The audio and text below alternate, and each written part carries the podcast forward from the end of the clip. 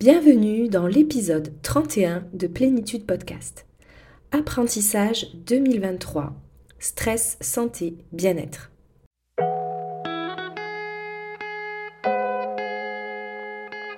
Bienvenue sur Plénitude Podcast, le podcast pour te libérer des troubles liés au stress chronique. Je suis Julie, professeure de yoga et naturopathe, mais aussi une grande sensible, qui a longtemps souffert de troubles digestifs, d'anxiété, d'allergie et d'autres troubles liés à mon système nerveux. Dans ce podcast, je te livre, à mon rythme, des clés de compréhension et des outils concrets pour réguler ton système nerveux et te libérer de tes troubles physiques et émotionnels liés à ce stress chronique qui te gâche la vie. Si toi aussi, tu veux être acteur, actrice de ton mieux-être et de ta santé et enfin ressentir une sensation de plénitude, ce podcast est fait pour toi.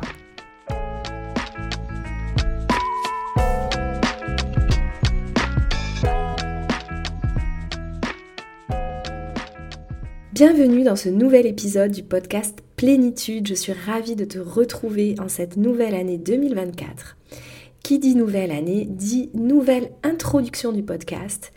Et on va commencer cette année par un petit bilan de mon année 2023 sous l'angle du bien-être, de la détente, de la sérénité, du stress et de la santé. Pour te partager les apprentissages que j'ai pu tirer de cette année et comment cela va guider mes choix et mes décisions pour cette nouvelle année 2024. Donc c'est assez rare que je parle autant de moi dans ce podcast, mais je sais aussi que ce genre d'épisodes, on aime bien les écouter parce que finalement les apprentissages des autres sont souvent inspirants, intéressants pour soi-même. On peut parfois se reconnaître dans une partie des témoignages et cela peut tout simplement nous inspirer à faire la même chose pour nous-mêmes. Donc dans la première partie de ce podcast, je vais faire une rétrospective hein, de cette année 2023 pour te donner des éléments de contexte. Parce que évidemment, euh, la santé, la détente, le bien-être, la sérénité, le stress, etc., ça va grandement dépendre des facteurs qu'il y a eu dans notre année, des facteurs extérieurs. Il y a certes des facteurs internes, mais il y a aussi le contexte extérieur. Donc globalement, je dirais que cette année 2024, ça a été réellement une année de tournant pour moi, à plusieurs points de vue, et notamment en particulier au niveau de mon travail et de ma santé. Pour que tu comprennes bien les apprentissages que j'ai tirés de cette année et les actions que j'ai mis en place et que je vais continuer de mettre en place, je vais du coup commencer par ces éléments de contexte pour t'expliquer un petit peu ce qui s'est passé pour moi cette année. Donc, rappelons-le, la santé, c'est le bien-être physique et le bien-être mental d'une personne. Hein. C'est bien les deux ensemble qui sont importants à retenir. Alors, comment j'ai démarré l'année 2023 Eh bien, plutôt difficilement. C'était un passage assez difficile de ma vie, avec notamment un traitement assez lourd, un protocole de PMA. En effet, et donc c'est la première fois que je vais euh, délivrer cette, information, cela fait plusieurs années que je suis en parcours PMA pour avoir un deuxième enfant. Je n'ai pas eu de problème particulier pour avoir ma fille il y a 8 ans. Et quand on a décidé d'avoir un deuxième enfant, je suis tombée enceinte assez facilement, trois fois d'affilée, mais j'ai fait malheureusement trois fausses couches consécutives. Et depuis plus de 5 ans et demi, eh bien, il n'y a plus de grossesse. Donc au bout de quelques temps, forcément, on a été dirigé pour faire des examens qui n'ont jamais rien expliqué. Euh, et donc, euh, on a été redirigé vers un parcours PMA avec pour indication la FIV directement, donc la fécondation in vitro. Donc bien sûr, suite à ces fausses couches et suite au démarrage de ce protocole, j'ai eu un suivi psychologique, j'ai également fait de l'EMDR pour lever d'éventuels freins qui pourraient être liés au trauma des fausses couches ou autres. Et ça n'a pour l'instant rien donné, à part bien sûr un mieux-être pour moi-même. Donc évidemment, c'est quelque chose qui a marqué ma vie hein, ces dernières années, qui a beaucoup impacté ma santé physique, mais aussi ma santé mentale, avec des hauts et des bas émotionnels, euh, mais aussi les traitements qui ont un impact physique assez lourd. Et euh, c'est vrai qu'on arrive euh, aujourd'hui à un stade un peu plus doux de ce parcours avec une forme d'acceptation depuis deux ans environ. Et donc en ce début d'année 2023, je redémarre une deuxième FIV. Et c'est un petit peu particulier parce que du côté professionnel, je suis en arrêt de travail euh, sur mon emploi salarié, suite à des conflits assez importants au sein de l'entreprise dans laquelle je travaillais. Et euh, comme j'étais en train de redémarrer ce protocole de FIV, mon médecin m'arrête pour que je subisse un peu moins de stress. Mais néanmoins, ça reste un mois de janvier assez stressant, avec des allées et venues à la fois chez mon médecin, avec la médecine du travail, avec les médecins de la PMA, la stimulation ovarienne, donc qui est quand même euh, chimique euh, euh, très fortement, qui impacte quand même très fortement le corps, la ponction sous anesthésie générale et en fond des tentatives de négociation pour obtenir la rupture conventionnelle que j'avais demandée depuis quelques mois. donc un mois de janvier quand même assez compliqué. Heureusement, bah, j'ai mes nombreux outils qui m'aident à traverser tout ça au quotidien. J'essaye de prendre soin de moi au maximum. Je fais euh, tout ce que je peux pour être le plus détendu possible, pour que tout se passe au mieux dans ce protocole. Mais malheureusement, ça se soldera par un échec de cette PMA. Et par contre, contre toute attente, j'obtiens à la fin du mois ma rupture conventionnelle, tant demandée et tant attendue depuis plusieurs mois. Donc là, c'est un gros changement pour moi parce que je vais passer à plein temps sur mon activité de naturopathie et de yoga. Et ça, c'est vraiment un gros gros changement dans mon hygiène de vie. Parce que depuis début 2019, donc ça fait presque 4 ans que je travaille le soir et très souvent les week-ends, au départ pour faire mes études de naturopathie, puis ensuite pour pouvoir gérer mon entreprise en même temps que mon emploi salarié, que j'avais quand même pu heureusement passer à 40%. Je démarre donc février euh, par une formation de 5 jours en yoga restauratif pour passer à l'enseignement niveau 3 qui nous enseigne toutes les vertus thérapeutiques du yoga restauratif. Donc là, j'ai la chance de tester mon outil du yoga restauratif de manière un peu plus poussée que ce que j'avais pu faire jusqu'à maintenant en utilisant la pratique de une heure par jour avec trois postures par jour au lieu d'une par jour que je faisais jusque-là. Donc, qu'est-ce que ça m'a apporté? Ça m'a permis de me rendre compte euh, que finalement j'étais plus fatiguée que ce que je ne le pensais. C'est vrai que je ressentais quand même tout le mois de janvier et puis février des douleurs musculaires quand je donnais mes cours de yoga. J'avais vraiment la paupière qui palpitait alors que je prenais du magnésium. Je sentais bien qu'il y avait quelque chose qui allait pas. Euh, et pourtant, je n'avais pas vraiment remarqué que c'était à ce point-là avant de prendre le temps de m'arrêter une heure par jour et de ressentir ce qui se passait réellement dans mon corps.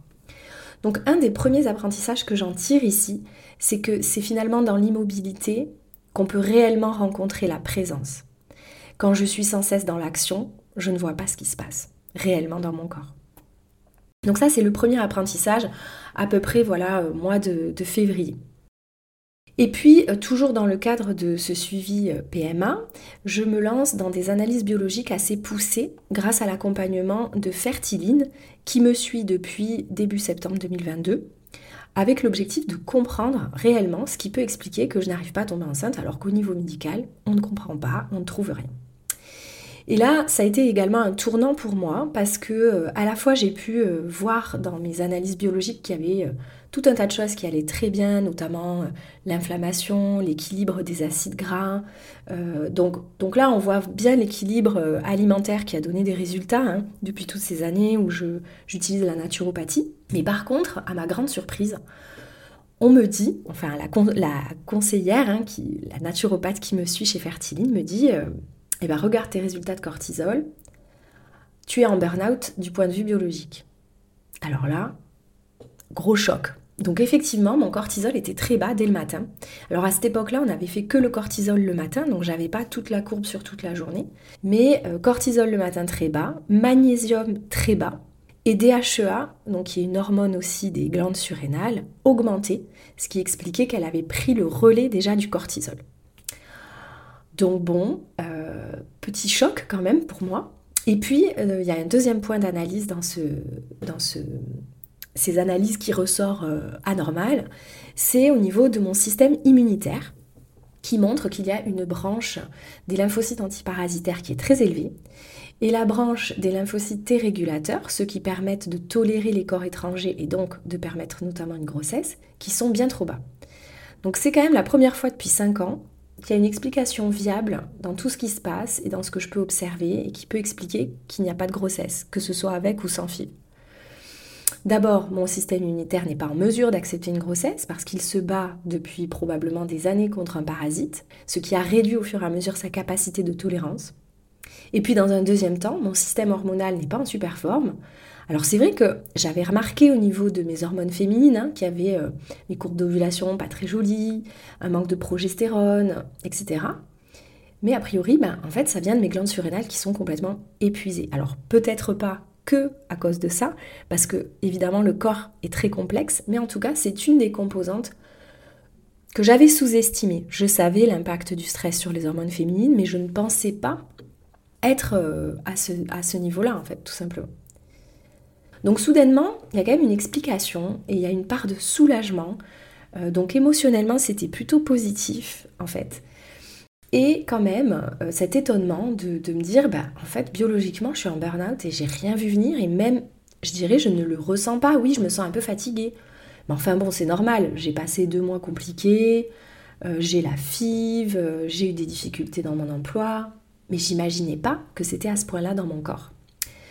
Donc me voilà avec ces nouvelles infos en main, avec mon traitement naturel pour essayer d'arranger tout ça, donc notamment des plantes pour venir réguler à la hausse mon taux de cortisol et pour calmer mon système immunitaire en venant agir contre le parasite. Donc là, je tire un deuxième apprentissage ici. En fait, quand mon corps m'envoie des signaux qui me semblent faibles, c'est sûrement que c'est déjà fort à l'intérieur. Donc à ce moment-là, je me dis, bon ok, c'est pas du tout étonnant que je sois en burn-out biologique finalement, avec les années difficiles euh, côté professionnel que j'ai passé, on sait que le burn-out, c'est pas quelque chose qui vient sur un mois ou deux, hein, c'est quelque chose qui arrive après des mois et des mois de difficultés, voire des années. Je sais aussi euh, que en plus de ce stress chronique au travail, j'avais quand même un rythme de travail assez effréné avec les deux boulots en même temps depuis plusieurs années. Plus par-dessus les fives, bon finalement c'est quand même assez normal que mes glandes surrénales soient épuisées. De toute façon, maintenant c'est fini, je n'ai plus qu'un seul boulot, j'ai beaucoup moins de stress, tout va rentrer dans l'ordre et ça va s'arranger. Voilà mon état d'esprit à la fin du premier trimestre. Je démarre donc mars-avril en étant 100% sur mon activité. Donc effectivement, ça, me change la vie en termes de rythme, dans le sens où je peux arrêter de travailler le soir et les week-ends. Et ça, c'est vraiment un gros changement de mon année 2023, très positif. Mais je continue quand même à avoir un rythme assez soutenu dans mon activité, avec cette même énergie que j'ai toujours eue d'entreprendre et d'être dans l'action. Et donc je relance mon programme Plénitude en faisant un challenge. Donc ça, ça me demande quand même pas mal d'énergie hein, pour le créer. Je prends quand même du temps pour des vacances. Et je me rends compte quand même que je pourrais améliorer des choses au niveau de mon organisation pour réduire mon stress et mon temps de travail justement et c'est là que je décide de démarrer cet accompagnement dont je vous ai parlé dans le dernier épisode avec Marion du compte Hashtag Orga, que donc j'ai pu interviewer dans l'épisode 30. Et si tu l'as pas écouté, franchement, je te conseille vivement de le faire parce que euh, je vois bien quand même que euh, c'est une des façons de faire qui me cause du stress et que c'est quelque chose qui est facilement améliorable. Donc voilà. Donc en juin, je continue euh, ma vie, je continue d'organiser la journée bien-être, je crée un pack de yoga en visio pour mes élèves du studio, j'ai également une intervention en entreprise et tout ça bien sûr, hein, ce que je te raconte, c'est en plus des cours de yoga réguliers, de mes consultations avec mes clientes en naturopathie. Donc on est quand même sur quelque chose d'assez intense. Et puis on arrive aux vacances d'été. Je me sens globalement beaucoup mieux. À la fin du mois de juillet, je décide donc de refaire mes analyses hein, pour faire un contrôle. Et là, effectivement, on se rend compte qu'il y a une belle amélioration sur le cortisol, qu'il est largement remonté, voire même un peu trop élevé, que la branche des antiparasites a bien diminué. Par contre, les lymphocytes T régulateurs sont encore un peu bas, donc on continue le travail en travaillant en particulier sur la barrière intestinale pour améliorer cette fonction barrière, vu que j'ai un terrain de base qui est plutôt d'hyperperméabilité intestinale et que ça fait un petit moment que j'ai pas travaillé là-dessus. C'est l'été, je me sens détendue, je passe beaucoup de temps dans la nature, tout va bien. Euh, au niveau de mon activité physique, j'intègre des nouvelles pratiques. Au niveau émotionnel, j'ai un accompagnement en sophrologie tout l'été. Donc euh, vraiment, on est sur une bonne, bonne période. En parallèle de ça, je continue mon accompagnement avec Marion pour mieux m'organiser et surtout pour mieux gérer la rentrée, la gestion des nouveaux clients, de tous les abonnements, de la comptabilité, etc. Et effectivement, ça marche bien. Le mois de septembre est serein et je sens que je suis sur une bonne lancée.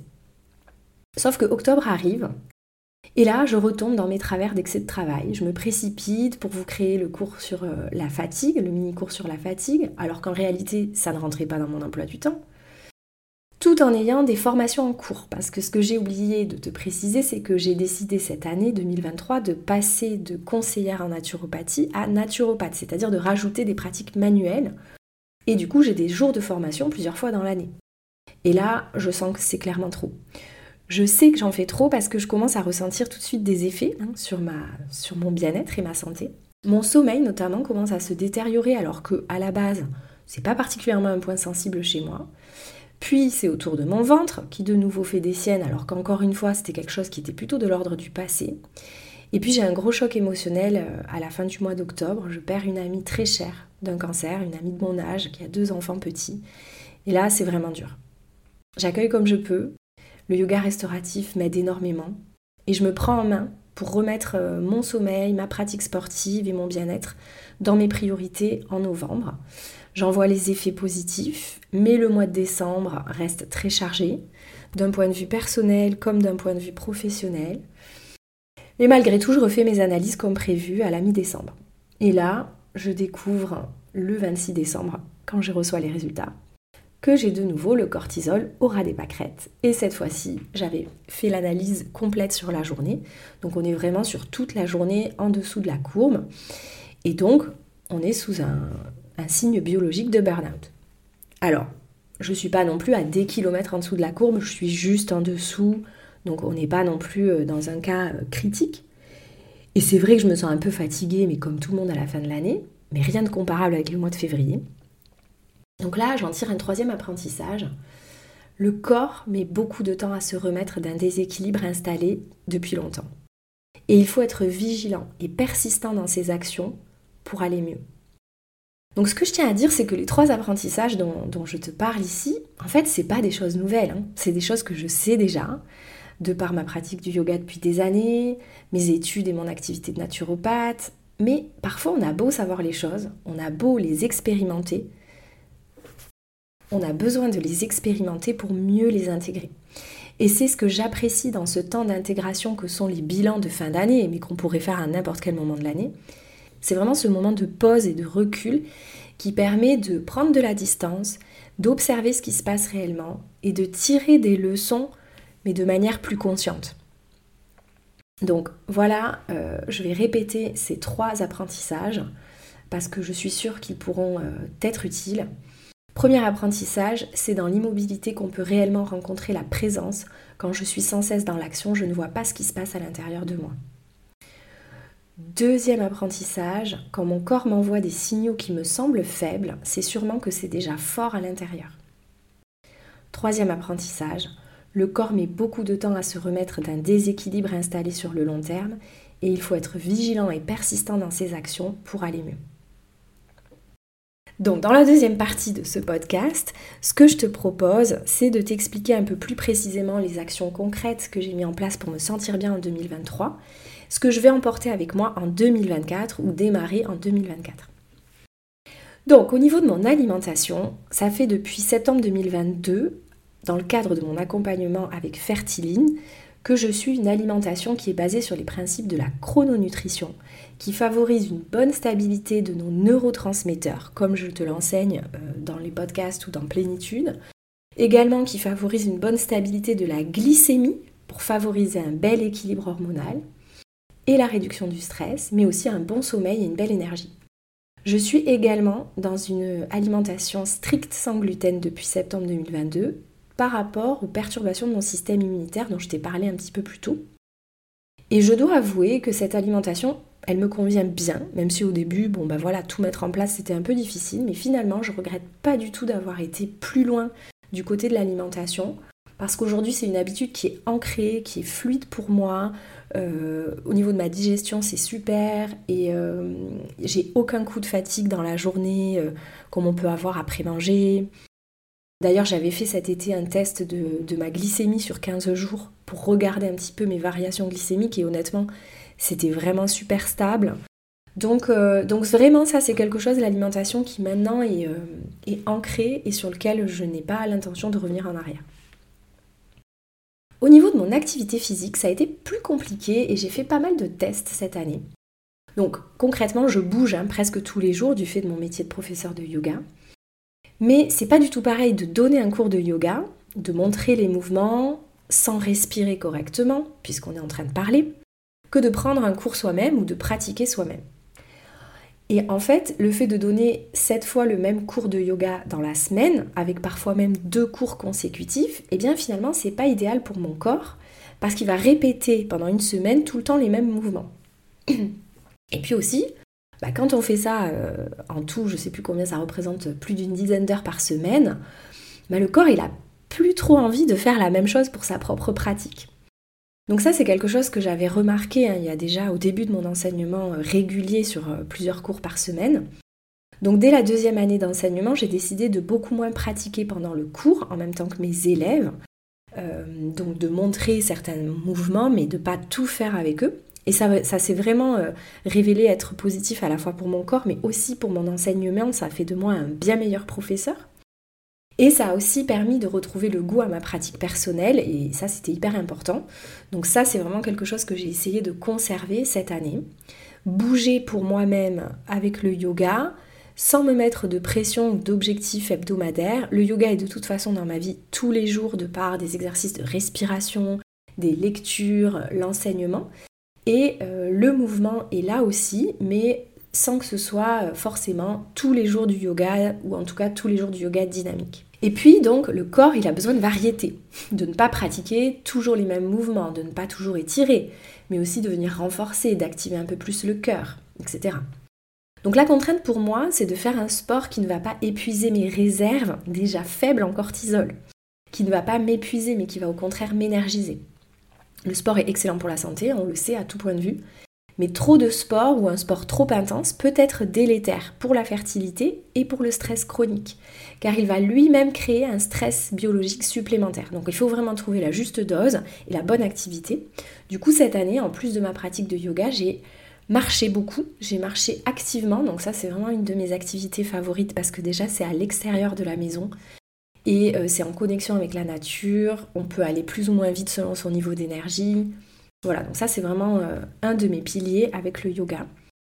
J'ai également testé cette année la marche avec des bâtons bungee pump qui permettent euh, de faire un peu plus de cardio et d'avoir une activation musculaire de tout le corps en même temps qu'on marche.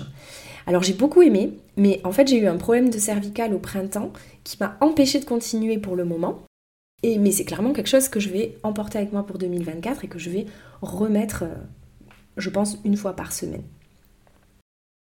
J'ai aussi testé le yoga fonctionnel avec des exercices de renforcement dans les positions d'étirement pour renforcer mes articulations. Et ça, c'est quelque chose qui m'a fait beaucoup de bien, que j'ai intégré à ma pratique, que je continue. Euh, et c'est aussi quelque chose que j'ai intégré du coup à mes enseignements.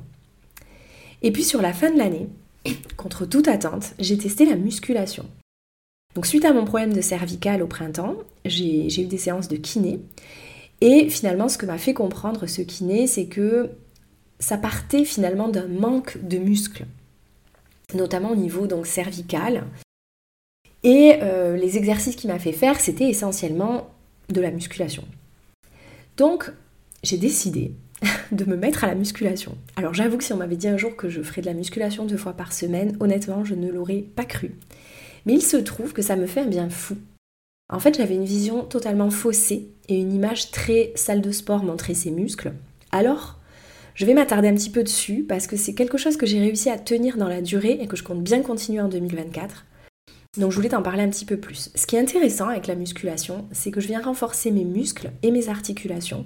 Et ça, ça me donne plus de stabilité pour le yoga. Donc déjà, c'est un sport qui soutient ma pratique de yoga. C'est aussi un sport qui me permet de me poser et qui m'ancre. En fait, en musculation, on ne va pas vite. On fait peu de répétitions car on est chargé en poids. Et il y a des temps de récupération entre les séries.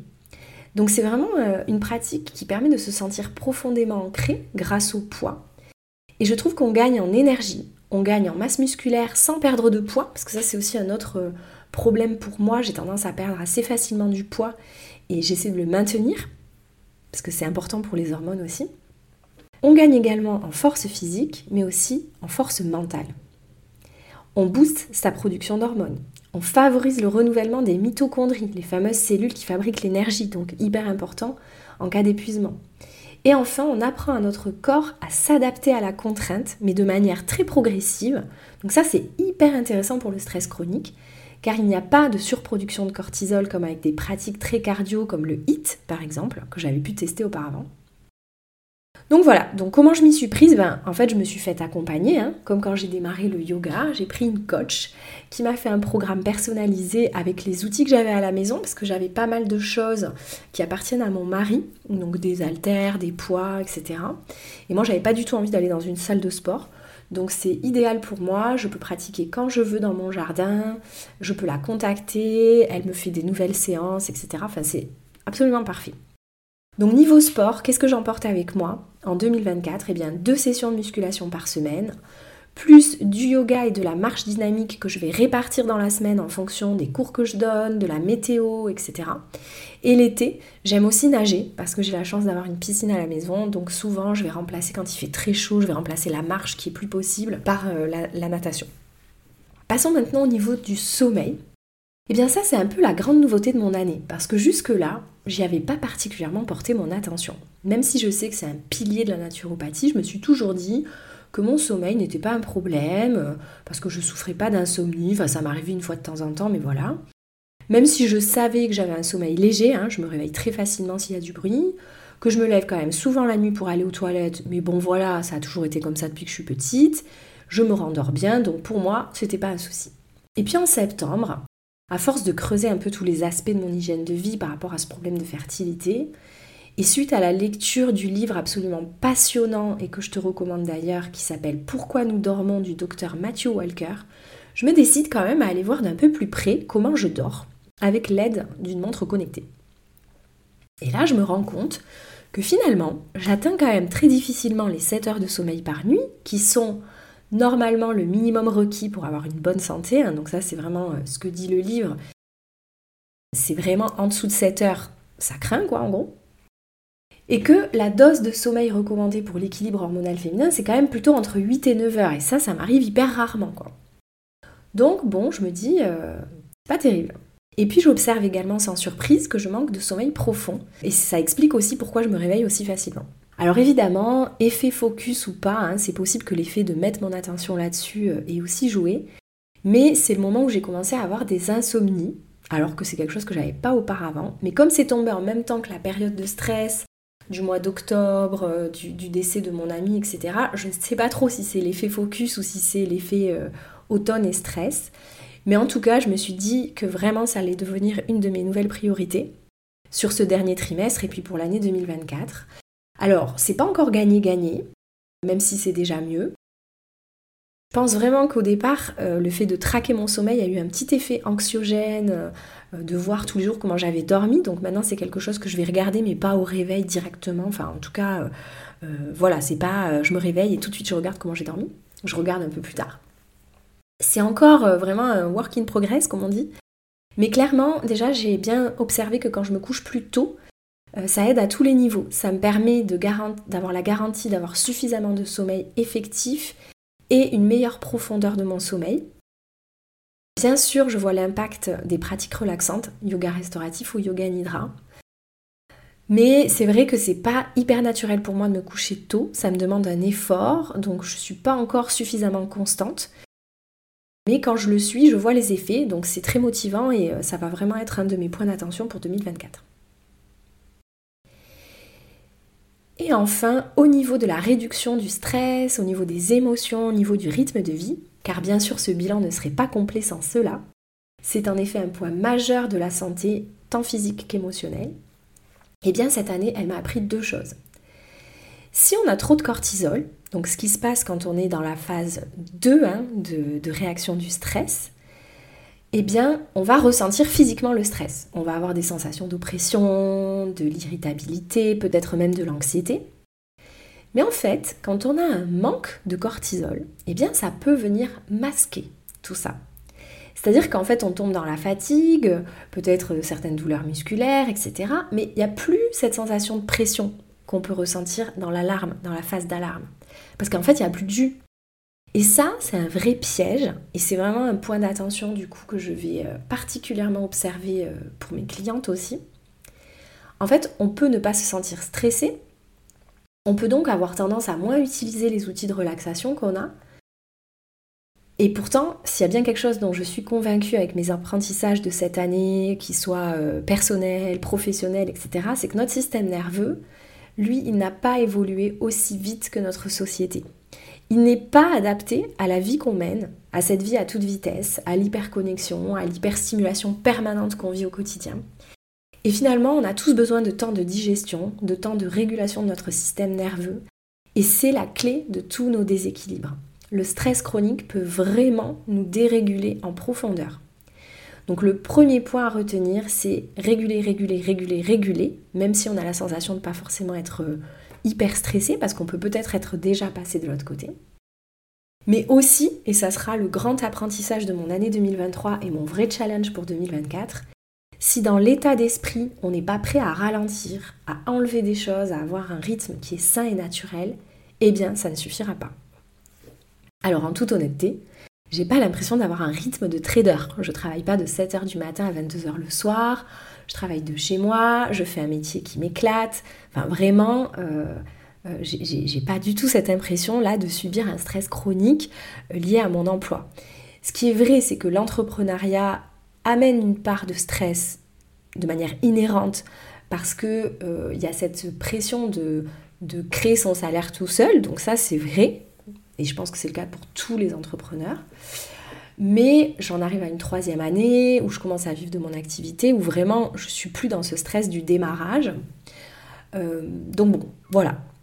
Par contre, c'est vrai que j'ai quand même des cours de yoga qui terminent tard, donc un soir à 20h30, un soir à 19h30 et parfois à 22h30. Et naturellement, je suis plutôt quelqu'un qui aime bien s'asseoir à mon bureau le matin à 9h et à me mettre au travail dès le matin et à ne pas trop arriver à m'arrêter au milieu de la journée. Ce qui fait que parfois je me retrouve à faire des journées de 9h à 22h30 avec une petite pause déjeuner qui peut-être n'est pas vraiment une grande pause déjeuner parce que finalement j'ai un rendez-vous naturel entre midi et 2 ou un cours particulier et que finalement bah, j'avais tellement de choses à faire que j'ai pas vraiment coupé. Alors bon en général je coupe toujours pour aller faire une marche d'une demi-heure ou une posture de restauratif mais je fais pas forcément des grandes pauses et du coup si je regarde mon amplitude horaire à la journée, c'est quand même euh, sur certaines journées, notamment euh, donc deux jours par semaine, c'est quand même des grandes journées. Alors déjà j'ai fait des progrès énormes cette année, il hein, faut quand même le relever, puisque je travaille quasiment plus le soir et quasiment plus les week-ends. Ça peut arriver, mais c'est très rare, souvent c'est sur des choses qui me font plaisir, comme de la formation, etc j'ai également plus ce stress chronique que je subissais avec mon ancien travail. Donc là aussi, un énorme progrès. Mais je vois que ben, ça n'a pas suffi pour régénérer mes glandes surrénales cette année. Les tests biologiques en sont la preuve. Elles ont été impactées plus fortement que ce que je pensais et il va falloir un peu plus de temps pour que ça revienne. Et surtout, il va falloir que je fasse des efforts en plus de la prise de compléments euh, alimentaires comme les plantes pour remonter mon cortisol. Donc il va falloir que j'apprenne à enlever des choses, à diminuer mon rythme, à inclure systématiquement la relaxation, même les jours où je n'en ressens pas forcément le besoin, à me coucher tôt pour avoir suffisamment de sommeil, à écouter tous les signaux faibles et à offrir à mon corps le temps dont il a besoin pour guérir. Et ça, c'est vraiment, la, entre guillemets, la conclusion de cette rétrospective. Et pour terminer, dans cette troisième partie, je me propose de te dire qu'est-ce que ça va engendrer et qu'est-ce que ça veut dire concrètement pour moi en 2024 eh bien, déjà, j'ai profité de l'hiver, de cet espace-temps un peu particulier de la période de Noël, des vacances de fin d'année qui est propice au bilan, pour venir analyser tout ça, pour faire le point. Ces trois dernières années, j'ai beaucoup accompli. J'ai des résultats très encourageants qui me permettent de me dire que je peux vivre de mon activité et ça c'est super. Et je peux sécuriser mon système nerveux par rapport à ça. J'ai réalisé mon rêve de créer mon entreprise. J'ai déjà atteint la vision que j'avais à trois ans. Et ça, c'est vraiment génial. Et en plus, je suis sortie de mon ancien poste qui était vraiment toxique pour moi. Mais pendant toutes ces années qui m'ont menée où j'en suis, j'ai continué d'ajouter des choses au fur et à mesure de ma progression. D'abord les cours de yoga et la naturopathie, qui étaient là depuis le début, mais forcément j'ai eu de plus en plus de rendez-vous en naturopathie, de plus en plus de clientes et de cours de yoga. Puis j'ai rajouté les ateliers, les soirées sérénité, les articles de blog, puis j'ai rajouté le programme en ligne, puis le podcast, et en fait, j'ai jamais rien enlevé. J'ai toujours continué d'ajouter, d'ajouter, d'ajouter. Et aujourd'hui, je crois qu'il est temps de prendre des décisions pour faire des choix. Parce que ce que je veux réellement, c'est incarner pleinement ce que je te recommande. Et je veux t'amener avec moi dans ce voyage de réalignement, de, de, prendre suffisamment le temps de vivre. Voilà, donc en analysant mon temps, euh, je me suis rendu compte que la création de contenu que j'offre gratuitement à ma communauté est supérieure à ce que je suis en mesure de produire avec le nombre de clients que j'ai actuellement. Et en plus, je suis convaincue qu'on croule tous sous les contenus gratuits, qu'on est surexposé et je ne veux plus contribuer à cela. Donc j'ai décidé de réduire le nombre de podcasts qui sortiront cette année. Une fois par mois. Ça suffira. Avec la version article de blog si tu préfères lire ou si tu veux retrouver facilement des informations. Je t'informerai de la sortie de l'épisode chaque mois à travers une newsletter. Le podcast sera vraiment centré sur les sujets de cœur, le système nerveux, qui est la clé de voûte de tous nos déséquilibres et qui est particulièrement facilement impacté si tu es de nature hypersensible. Le stress chronique et les déséquilibres que cela crée dans le corps avec un focus sur le digestif et sur les déséquilibres hormonaux. J'ai également décidé d'arrêter de me stresser avec Instagram je suis faite pour faire des contenus longs. J'aime apprendre, partager, retransmettre ce que j'apprends et mes prises de conscience. Et c'est ce que je vais m'employer à faire en 2024. Donc je continuerai à communiquer sur Instagram, mais de manière plus spontanée. Et je ne sais pas encore vraiment sous quelle forme, et c'est ok. Et puis, comme je te l'avais annoncé, Plénitude est toujours en refonte. J'ai vraiment envie de te proposer une version de Plénitude qui soit à la fois plus accessible et peut-être plus activable rapidement avec des modules sur les différents thèmes, mais que tu pourras choisir à la carte en fonction de tes besoins, et la possibilité d'avoir un accompagnement individuel pour travailler tes problématiques spécifiques avec moi.